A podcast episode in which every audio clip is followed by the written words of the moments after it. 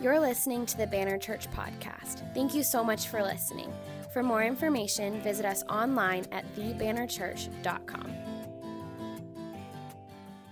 How crazy is it that Easter is like a month away? Is that wild? That's wild to think. Really excited for what God is doing and will continue to do. We're going to do 3 services on Easter to make sure that we can accommodate all of your friends and family, that you're going to leverage your relationship, that they might experience the hope and the healing of Jesus Christ. But we also want to make sure that if they long to social distance and have that space, that they also have that. So we want to be respectful and missional simultaneously, and both are possible. So I really want to invite you. It's going to be 8:30, 10, and 11:30. If you're looking for space, as you know, as first service people, space is found in the first service. So I encourage you, if you're looking for space, come to first service. We want to continue to respect that. But I'm excited. Yesterday was Love the Block. We partnered with Unite Phoenix. How many of you guys were there? That was awesome. I love seeing our people just serving. If I didn't see you yesterday, I'm not really sure who was all there. I left a training session and then just drove straight to Chandler, and we did Sidewalk Sunday School, and it's just so cool to see all our Banner people just like playing with kids and encouraging them, and that just means so much, and I love that. So I love the big win for us there. I'm excited for today because we're actually launching our leadership lunch, and so today after the second service, we are going to have an opportunity where we're talking about what does it mean to be led by God, to lead yourself, and how you can lead others as well. And can I tell you, I really believe in the mission of the church, but there is a leadership gap in the church because so many of us don't feel like we have the opportunity or the tools, that we're not equipped to not only lead others, but just like be led by God and lead ourselves. So we want this to be a tool of encouragement and empowerment for you. That regardless of whatever part of life you step in, whether it be family or work or even just yourself, that you would be more equipped. So we want to bless you. So I want to encourage you, if you haven't signed up, that's the first step of leadership and leading yourself well, is to sign up and then do the thing you said you were going to do. And so I encourage you, go on Church Center. If you don't have the app, download it. But go on Church Center and sign up for the leadership lunch. That also helps us know how much lunch to have at the leadership lunch, and that's really, really important. So I'm really excited about. I wanted to read to you as we continue our Beatitude series on Matthew chapter 5. I just wanted to read to you the Beatitudes all together. Is that okay? Okay, good. I want to encourage you as I read the scripture to you. Maybe you ran in here, you rushed in here, you were late, and so your heart rate's still up, your mind's still focused, you're thinking on things. I just want to encourage you so that you can even set your Bible down, set your phone down, whatever you need, and just listen and receive for 30 seconds here. Just listen to the Beatitudes, hear the heart of Jesus, how much he deeply cares for you, how there is a better blessing in life, and how he wants to encourage you with his words. So I just want to read this over you that you might be encouraged today. It says, Matthew 5:2, and he opened his mouth and taught them, saying, blessed are the poor in spirit, for theirs is the kingdom of heaven. Blessed are those who mourn, for they shall be comforted. Blessed are the meek, for they shall inherit the earth. Blessed are those who hunger and thirst for righteousness, for they shall be satisfied. Blessed are the merciful, for they shall receive mercy. Blessed are the pure in heart, for they shall see God. Blessed are the peacemakers, for they shall be called sons of God. Blessed are those who are persecuted for righteousness' sake, for theirs is the kingdom of heaven. Blessed are you when others revile and persecute you, and even utter all kinds of evil against you falsely on my account. Rejoice and be glad, for your reward is great in heaven, for so they persecuted the prophets who were before you. Would you pray with me today? God, we are just so grateful for your word. We're so grateful for your love, God. And we're so grateful that through your word, you have spoken your deep love for us. And so as we open your word, we do pray that our hearts would be softened. And God, give us just the eyes to see and the mind to understand and the ears to hear what you're speaking to us today. In Jesus' name, amen. Amen. Wasn't our worship team incredible this morning? I loved seeing Christian up there rocking the Spider-Man, just swag, looking good, and loved that he just jumped in last minute, right? Last night jumped in, just like mega servant heart, playing bass and rocking out, and I love it. He's always worshiping and moving. It feels good. So I love you, man. Thank you for being so willing to serve so faithfully all the time. Just such a blessing. Christian and Sydney are amazing. It's interesting. Today we're talking about peace. In my house, I was thinking about this, and it was kind of ironic writing this message because I had to wait as I was going to work on it and kind of prepare for this morning. I had to wait till my kids went to bed, because how many of you know there is no peace till the children are asleep, right?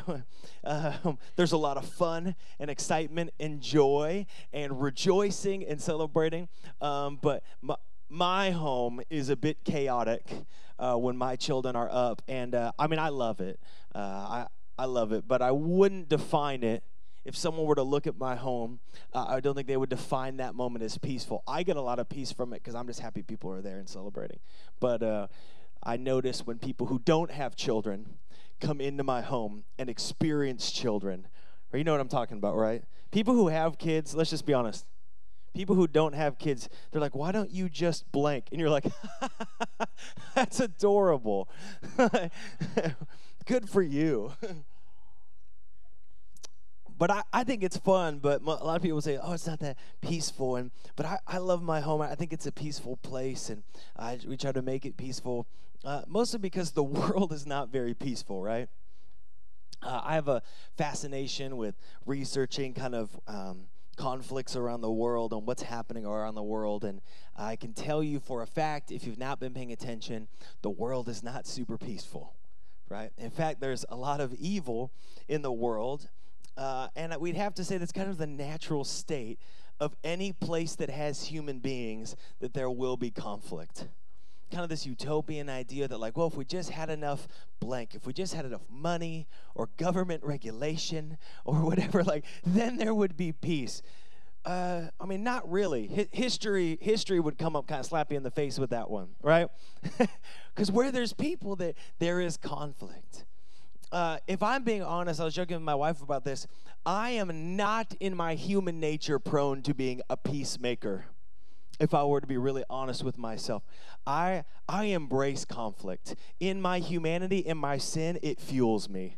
If I'm being really honest, like, I'm the guy that when the light turns green and if I don't go fast enough and the guy behind me honks, I will sit there till the car dies. Okay. Oh, really? Okay, we're going to wait then. Right, that's my human nature. I don't do that now. Like, I want to be a peacemaker.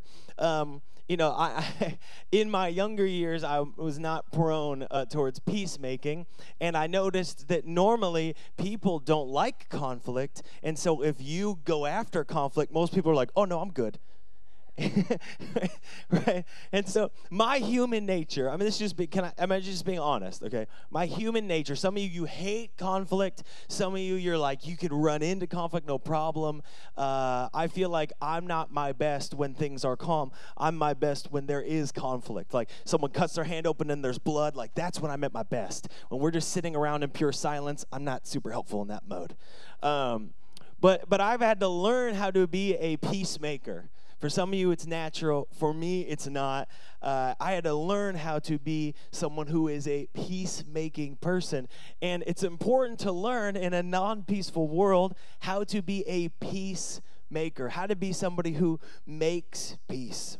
In Matthew 5:9, the scripture we're going to look at today, if you have your Bibles, open to Matthew 5, and we'll look at verse 9. It says, "Blessed are the peacemakers, for they shall be called sons of God." It's an interesting phrase. Blessed are the peacemakers, and those who make peace are going to be called the sons of God. Which leads us to the question, what is peacemaking? Right? What is peacemaking? Is it when the guy behind you honks, you give him the wave, thank you, and you go? What is peacemaking? I want to give you a couple things that's not real quick, just so we can get them out of the way. Can we do that? Okay, peacemaking is not an absence of conflict. Peace is not to be confused with passivism or avoidance, right? It's not an absence of conflict. Where there are people, there will be conflict, right? So when we talk about peace and peacemaking, it's not an absence of conflict. It's also not an avoidance of strife. Notice that Jesus, the model peacemaker, did not avoid difficult and uncomfortable situations, mainly like our sin, right? It's not an absence of strife. Jesus never once commands us or commissions us to hide our head in the sand. It's also not an appeasement of parties, right? You cannot make everyone happy. And this idea like peace at any price, I don't care what happens as long as we're all being nice, that's not peacemaking. Peacemaking is not evil hidden under a mask of kindness, right? That's not peacemaking. Peacemaking is also not an accommodation of issues, meaning a glossing over of problems, acting like everything's okay. Some of you came from this family where there was all kinds of stuff happening under the surface, but it's like we had to just pretend that everything was okay. You had to, like, no one could actually talk about anything. It was like all this stuff was happening, but maybe you grew up in a home where it's like you were trying to give this impression. Maybe you grew up in a religious home, you're trying to give this impression everything's good, so we don't actually want to talk about anything, and so we're very peaceful. There's an appearance, but underneath the surface, the family is subtly tearing itself apart, tearing themselves apart, these kind of elements, because there's a false idea that it's peaceful. You're kind of like that water that has an undertow on the surface. It looks like you should go swimming, like, wow, that looks so beautiful, and then you run into it, and someone's like, oh, no, you can't swim there because there's an undertow. There's a lot happening under the surface. On the surface, it looked peaceful, and so in your mind, when you say peacemaking, the idea that might naturally come is pretend that everything's okay when it's not. But it's not an accommodation of issues. It's not a pretending that everything is okay. And some of you, this has made conflict uncomfortable. In fact, when I mention, like, yeah, I don't mind conflict, you're like, oh, no, that makes me uncomfortable even to hear that. Like, I do not like conflict. I don't like conflict. Like, I will literally sell my home and move away if one of my roommates, like, tells me they might not like a show I like, right? Like I'm going to move everything. Meet me in Alaska, right? Some of you don't enjoy conflict. So the question is, what is peacemaking? And specifically, what is peacemaking according to Jesus? I mean, that's what really matters, right? What is peacemaking according to Jesus? He's the one who said, blessed are the peacemakers. So what is peacemaking? Well, I want to just break it down. It's two words, peace and making, right? Peace and maker. Peace. The Hebrew word for peace is shalom. Everybody say shalom. Shalom. Shalom is interesting. Shalom is used as a greeting a lot of times. It's kind of commonly used as a greeting as part of this broad sense of when you say shalom, it's meant to offer health, prosperity, harmony, and wholeness. So when you're telling somebody shalom, you're not just saying hi, you're like speaking upon them in their life, health, prosperity, harmony, and wholeness. So when you would say shalom as someone would leave, you're saying like leave with prosperity and wholeness and health. And specifically, when a Jewish person would say shalom, they're kind of wishing on another person the full presence and peace and prosperity of the blessedness of God. So it's more than just goodbye. It's more than just, hey, have a good one, right? It's wishing upon somebody the presence, the peace, and prosperity of the blessedness of God. And we see that echoed in Numbers 6:24. It says, in that blessing in Numbers, it says, the Lord bless you and keep you. The Lord make his face to shine upon you and be gracious to you. The Lord lift up his countenance upon you and give you peace. And all of that would be summarized in the Hebrew word of shalom. When someone would say shalom, they would receive that blessing of number 6. Peace is the blessing of the presence of God. That's what peace is. It's not an avoidance of conflict. It's not total stillness. It is the blessing of the presence of God. The second part, peacemaking, peacemaker, to be a peacemaker. Well, defined in maker, and in the Greek term that's being used here as Jesus is speaking, is the active participant idea of to do something. So when he's being peacemaker, he's not saying blessed are the peace wishers. He's not saying blessed are the peace talkers. He's not saying blessed are the peace posters. He's not saying blessed are the peace wanters, blessed are the peace lovers, blessed are the peace ideologists. He's saying blessed are the peacemakers. Listen, peace must be made. Okay, this means there's initiative. To be a peacemaker is to have initiative. Do we understand the difference between wanting something and making something, right? I can want breakfast or I can make breakfast. Which one will feed me? Making. Making. There's an active part. If I make it, I am active. I step into a situation where there is none and I make it. I don't hope for it, wish for it. I don't go online and post, man, I really wish I had some breakfast. Right? What we need is breakfast. I actively participate in making it. So peacemaker, the full word is someone who actively pursues peace. They don't avoid conflict. They're not seeking to appease. They're not compromising standards, in which case to bring a sense of calmness on the surface and chaos under the surface. Let me give you a definition, kind of a working definition of peacemaker. Ready? A peacemaker actively works to reconcile people to God and one another. Biblically, a peacemaker actively works to reconcile people to God and one another. They want the beauty and blessedness of God for others. Actively works to reconcile people to God, first and foremost, and to others. So let me give you a couple things here. If you're taking notes, I'm going to give you a couple ideas on peacemaking. Write this down. Jesus is the ultimate model of a peacemaker. Good news. We have a very clear, in our world, in our context, in mess, in strife, in the very world we walk in, we have the ultimate model of being a peacemaker. God is the author of peace. Jesus is the Prince of Peace. Isaiah 9:6, the prophecy of Jesus. For to us a child is born, to us a son is given, and the government shall be upon his shoulders. His name shall be called Wonderful Counselor, Mighty God, Everlasting Father, and Prince of Peace. It's through Jesus and the salvation of Jesus that the world receives true peace. Luke 2:14, glory to God in the highest. When the angels come and they tell of Jesus, they say, listen, shepherds, something's happening. See, he's here, Emmanuel, God with us, the one you've been waiting for. They say, glory to God in the highest, and on earth, peace among those with whom he's pleased. All throughout Jesus' ministry, when he would heal people, he would say this. He would say, go in peace. Go in peace. Jesus is the model and source of our peace. Listen, if you need peace in life, you need Jesus.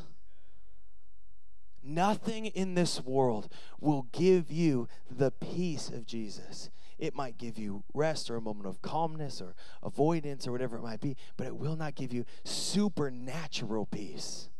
A peace that passes all understanding. And Jesus promises us peace. In John 14:27, it says, peace I leave with you, my peace I give to you. Not as the world gives do I give.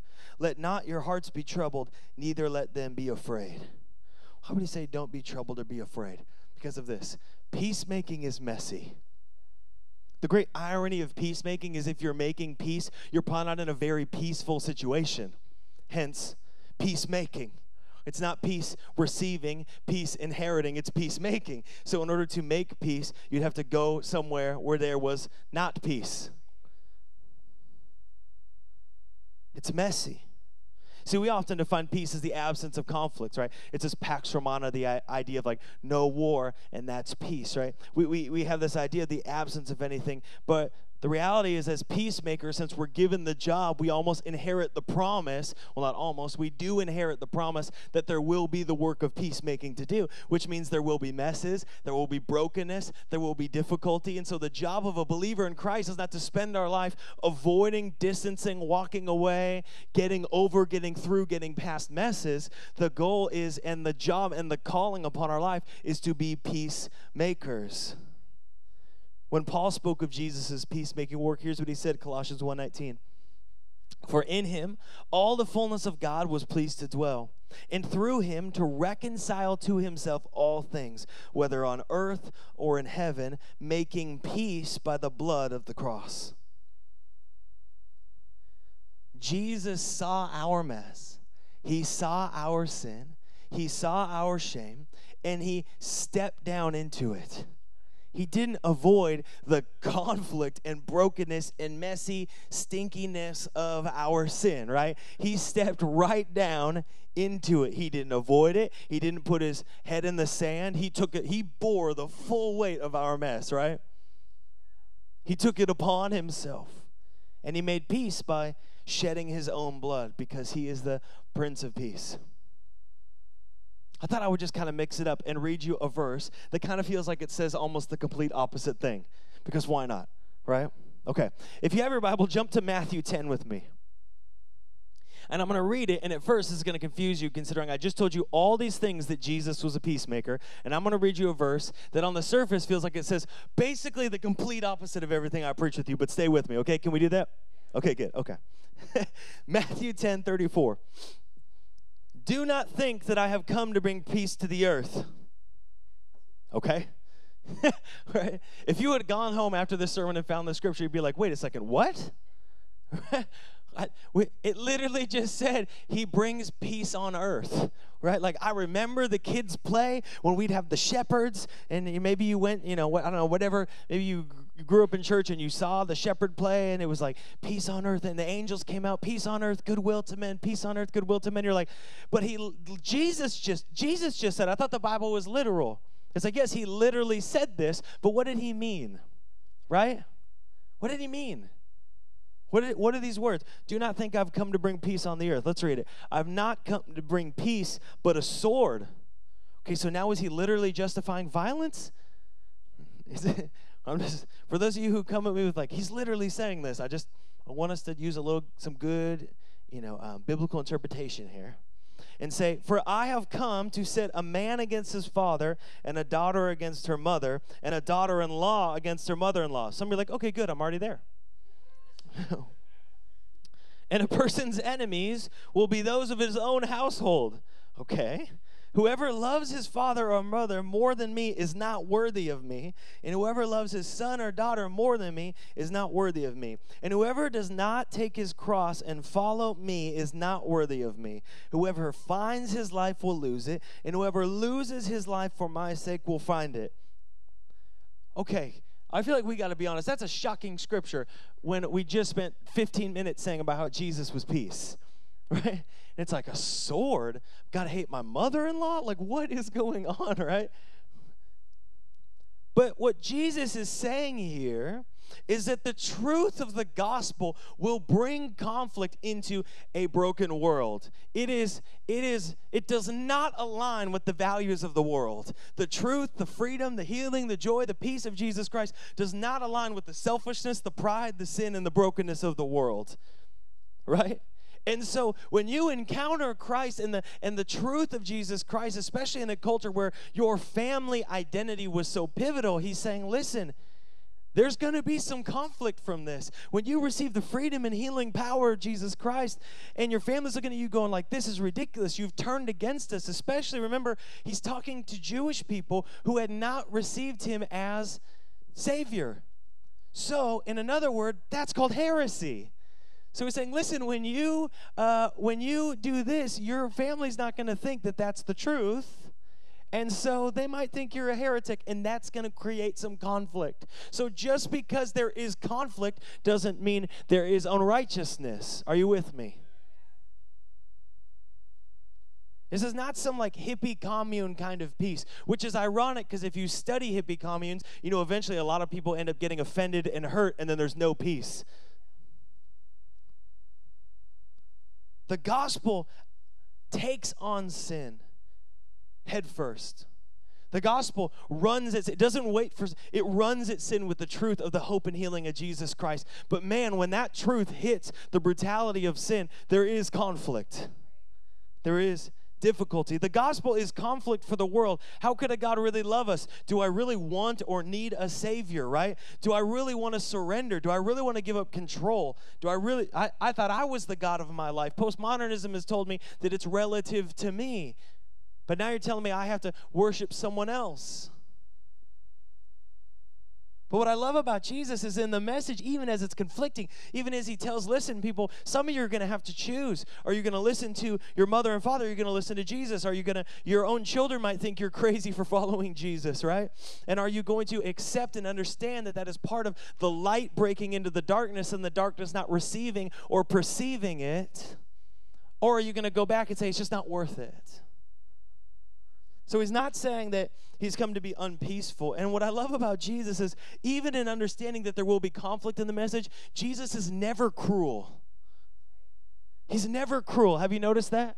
He's never cruel. It can be received harsh as it comes smashing against the reality of religious spirits and the Pharisees, as it comes smashing against the brokenness in the world. But he's never cruel. When you see Jesus sitting down, whether it be with rich leaders or prostitutes, he's never mean to them.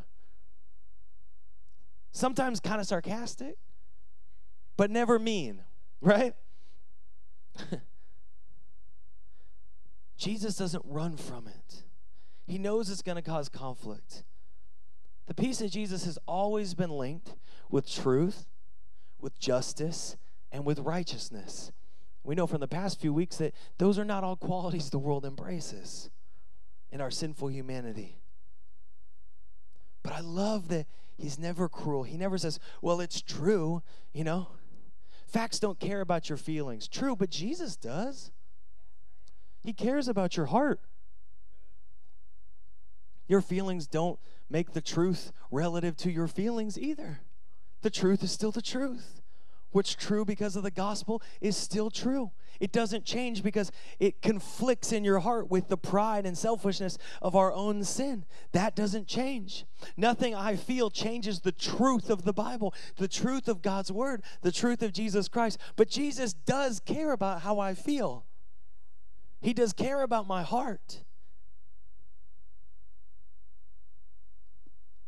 I feel like I gotta just say as a side thing here, it's not wrong if in love as you preach the truth it invokes hostility. But it is wrong if your hostility invokes more hostility. Okay? It's not wrong if your love invokes and the truth of Jesus Christ invokes hostility. But hear me, your hostility will never invoke love. Are you with me? I don't even need to name specific instances. We all know exactly what I'm talking about in life, in culture. Hostility does not invoke love.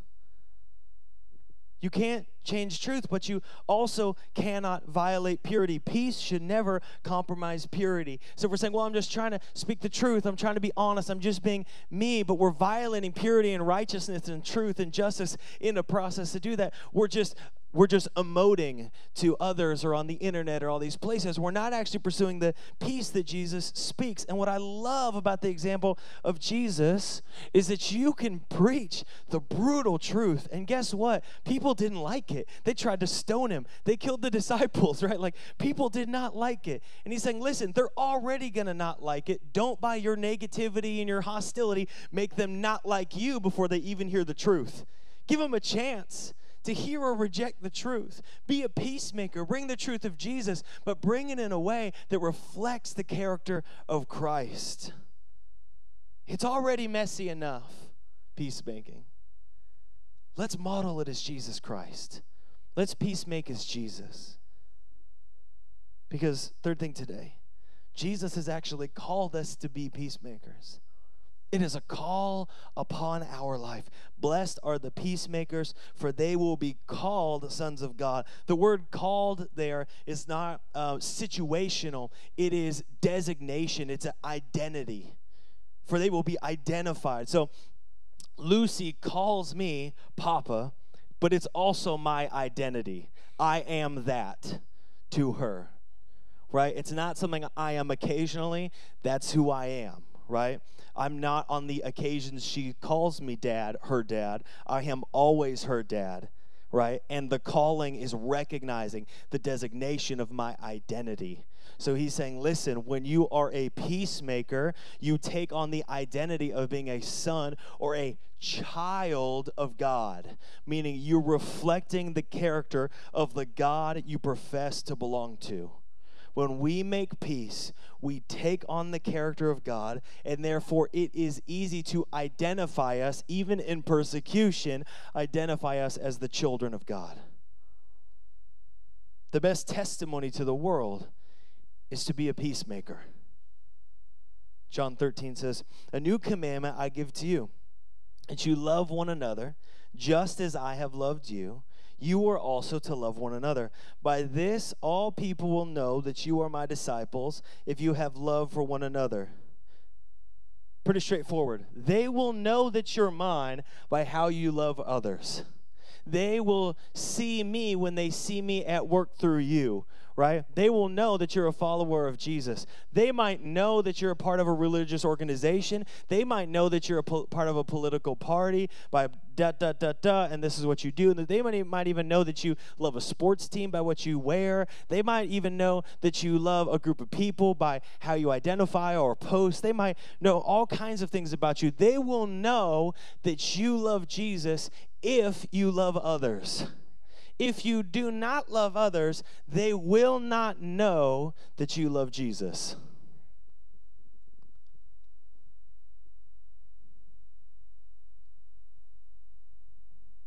That's a big question.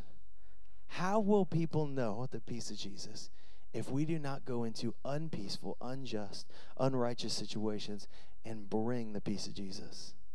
How will they know? It's not a human activity. We have a call on our identity to be peacemakers. It's weird to me that the church is known as people who argue and bicker over little things, when what we should be known full stop on is being the love of Jesus Christ. Not violating the purity of it, not saying well, I just want to be loved, so I'm going to violate biblical truth. No. Well, I know, but it's going to make people feel uncomfortable if I speak that truth. It's yeah, sometimes peacemaking makes people feel uncomfortable because turns out people are selfish. They don't want peace. They want to win. But peacemaking is our divine activity. Romans 12:18 says, "If it's possible, as far as it depends on you, live at peace with everyone." I love that. Hear those words again. Three phrases. If it is possible, as far as it depends on you, live at peace with everyone. If it's possible, meaning it's not always possible to live at peace with everyone. I feel like we just have to own that. If there's any conflict, then somebody must, if it's possible, right? Sometimes people refuse to live peaceably with anybody, right? And that's not your fault. You might have people in your family that refuse to live peaceably, and you have loved and encouraged, and that at some point, that's just an abusive relationship that you need to guard your heart from, okay? Are you with me? Seeking peace and being a peacemaker is not to put yourself constantly in a situation to be abused by others. Well, I'm just being a peacemaker. I know he loves me, and I know I can bring peace into this relationship. It's girl, he's bad news. Leave. Go. But I thought I was supposed to bring peace into conflict. Yeah, but he's the worst. Leave. You're better than this. Right? You don't need to put yourself in abusive situations, if at all possible, as far as it depends on you. Meaning, sometimes you will do your best effort, but like Jesus says, you need to kick the dust off your feet and go to another town. Right? You have tried. You have worked actively to make peace. In 1781, Ben Franklin wrote to John Adams and said, "Blessed are the peacemakers is, I suppose, for another world. In this world, they're frequently cursed." Jesus said, in this world, you will have trouble. Listen, the peacemaking effort is usually not, let me tell you as a pastor, the peacemaking effort is usually not rewarded by people being like, oh, thank you. Yes, blessings. It's usually rewarded by, like, you know, getting ghosted in some weird, like, online reviews, and maybe they go tell another pastor who calls me, and it's like, how could you say this to this person? It's like, I don't know, man. It was probably the 6th marriage counseling. I guess they just felt, I don't know, that the gospel wasn't enough, right? It's like, it's not usually rewarded by peace. It's usually rewarded by mess, and can I tell you, I'm okay with that. Because I believe in the ministry of the Holy Spirit. I believe in what God can do in lives. And I'm okay with it being a messy business because I love conflict, so I'll run into it. I'll run into the mess. I don't mind. You know why? Because God has called us to be peacemakers. It's our identity. We don't give up. We build bridges. Again, go back to, I'm not saying be in abusive situations. I'm saying if at all possible, as far as it depends on you, build a bridge. Find a chasm, build a bridge across it. At the same time, I want to encourage you and say, this does not fall upon you, and this burden does not rest on your shoulders solely. This is not a human effort. This is a divine effort. This takes the Holy Spirit. So if you feel like, man, now I got to go out of here, and I got to muster up all this natural energy to build peace in my family and my relationships, to, you know, mend things that have been devastated for generations, and that's on me, and if I don't do it, then I'm not being a peacemaker, and I won't be called a child of God, and then I'll never get into heaven. That's not what I'm saying at all. I'm saying our job is to be obedient, and the Holy Spirit's job is to move in power and authority. And our job is to just trust in the Holy Spirit. Jesus has given us peace through salvation and the Holy Spirit. I'm going to invite the band up. Through his blood, we have peace. We are not a slave to sin. If you're here today, you have never received the peace of Jesus Christ. Hear me say, through Jesus' sacrifice on the cross, all of our sin, all of our shame is taken away. It is forgiven. It is released already. And we repent of it. He's already died for it. But secondly, through the Holy Spirit, we have a peace that dwells with us. Married people, how many of you believe you need the Holy Spirit in your relationship? Like, I love my wife. I'll do anything for my wife. But I also don't want the full burden of that weight of peacemaking and relationships because I'm not perfect. I need the Holy Spirit. I need the Holy Spirit as a father. I love my kids, but I need the Holy Spirit. Amen?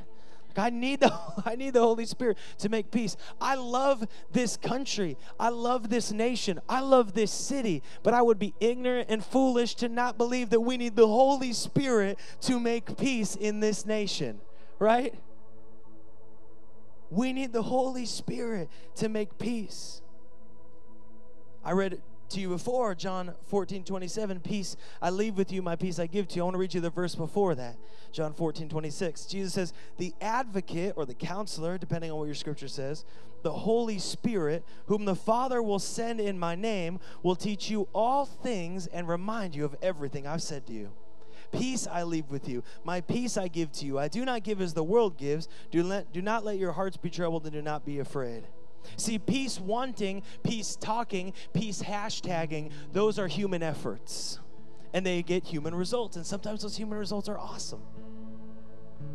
But peacemaking is a divine action of God. And so it takes the divinity of God. It takes the Holy Spirit. It takes the divine, supernatural work of God to do a supernatural work of peace, not only in the world, but in our life. That's why the fruit of the Spirit is, I'll give you a guess, peace. There. Galatians 5:22 says, the fruit of the Spirit is love, joy, peace, forbearance, kindness, goodness, faithfulness, gentleness, and self-control. See, the testimony of salvation and of the Spirit in our lives is not in the shirts we wear, the things we post. It's not in the attendance. It's not in small group. And I love all of those things. I'm not knocking. I love them. We celebrate them. It is in, the testimony is in the active work of reconciling people to God and to one another. It's in the active work. It's in the messy work. It's in the difficult work. It's in the streets. It's in the neighborhoods. It's in the homes. It's in the schools. It's at work. If you want to look different in the world, You don't have to get a soapbox. You don't got to get a little cardboard sign that says the end is near and stand out and yell at people as they go by. That's not going to do anything. What's going to transform a life is to look different by finding moments of conflict, finding moments of hurt, finding moments of pain, finding places of injustice, finding places of suffering and need, and making peace, actively participating in the peacemaking work of Jesus Christ. Actively participating in the peacemaking work of Jesus Christ. I don't know if you guys follow global news. I know it can be hard, but it is important. But in Myanmar right now, there's been this military coup, and these anti-coup protesters have been going for a long time now, and their government uses live rounds to stop protests. And so the consequence of that is obvious. And it's been going on for a long time. I mean, it's very, very, very brutal. And I saw this picture. I saw a bunch of people post it online, and it really hit me. You know, when you're scrolling online, sometimes there's so much unrest and such a lack of peace in the world, it's easy just to go on to the next thing. But it really hit me. There's a picture of a nun, Sister Ann Rose New Twang. And she said she worried for the children being arrested. And so in front of the protest, she fell on her knees and began to pray. And here's what she said. I'll show you the picture in a second. It says, I knelt down, begging them not to shoot and torture the children, but to shoot me and kill me instead. And I have a picture. Did you put it up yet? A very powerful picture.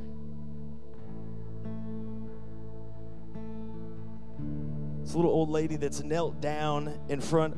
I think at this point, 45 people just in the past 3 weeks have been shot and killed. And here she's sitting in front. She's standing in front. And she said this, I thought myself dead already since the 28th of February. So that's the day she made the decision to stand up. And she said, I can't stand and watch without doing anything, seeing what's happened in front of my eyes while all Myanmar is grieving.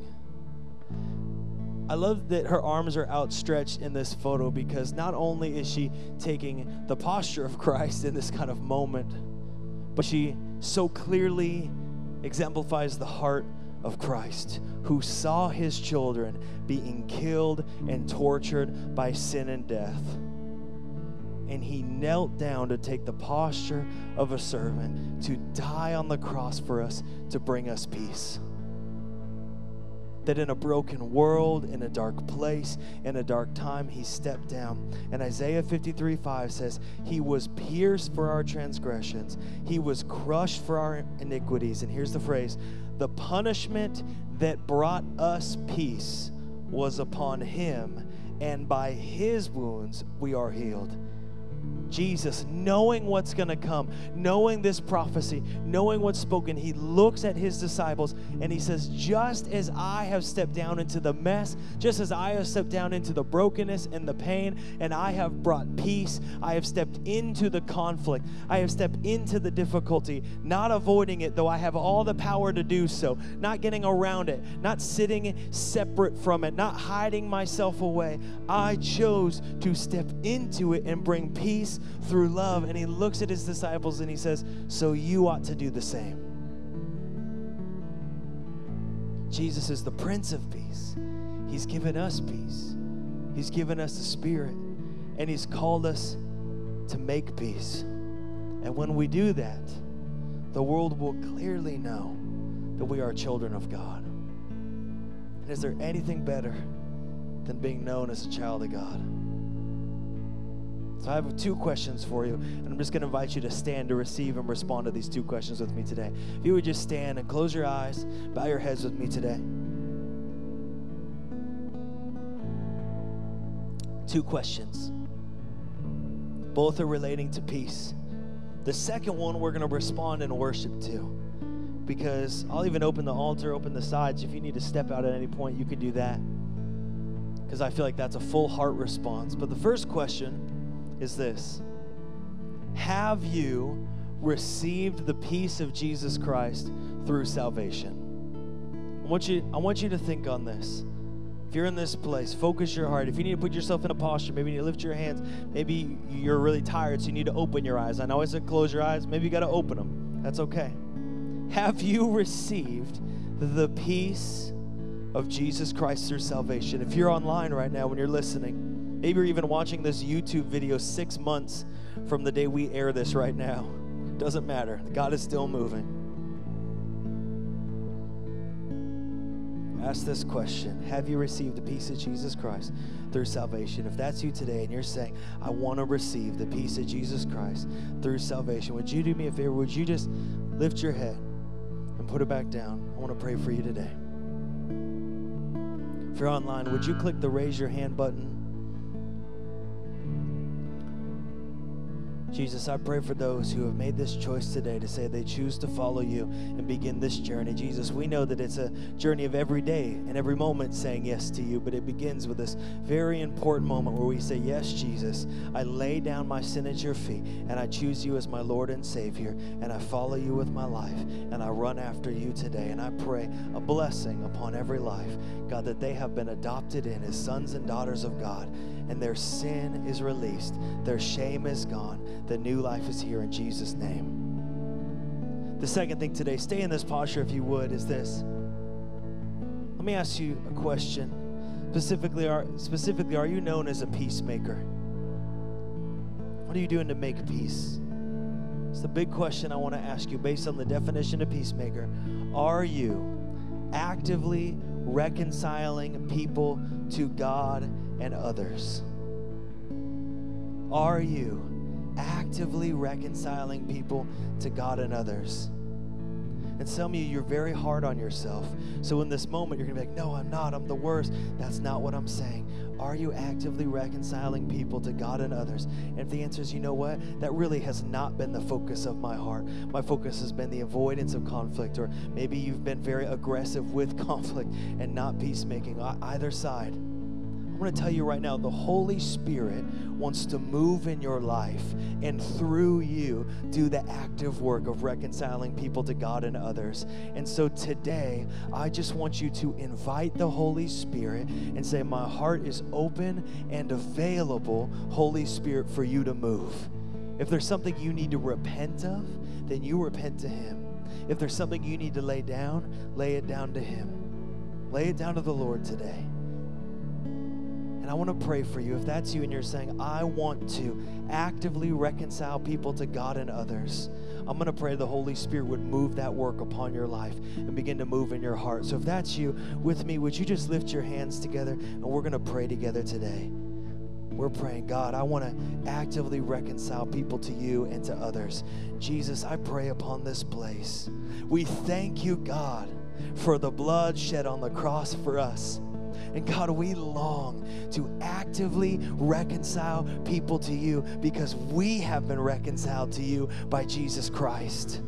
Holy Spirit, we know this is not a human effort done with human might or human strength. So we make our hearts available and we pray right now, God, I pray, Holy Spirit, upon every life that you would fill so completely, that you would move so thoroughly, that the active work of reconciling people to God and to others would be so apparent that the greatest testimony of your love would be a move of people who are merciful, who are pure in heart, and who are peacemakers, who do the work of making peace. God, send us into conflict. Send us into difficulty. Send us into pain and hurt. Send us into need. Send us into struggle, Holy Spirit, and do the active work of peacemaking. God, for those right now who are afraid of conflict, I pray a boldness through the Holy Spirit that they might step in, not by their own power, but by your power, Holy Spirit. And we ask that you would move today in your name.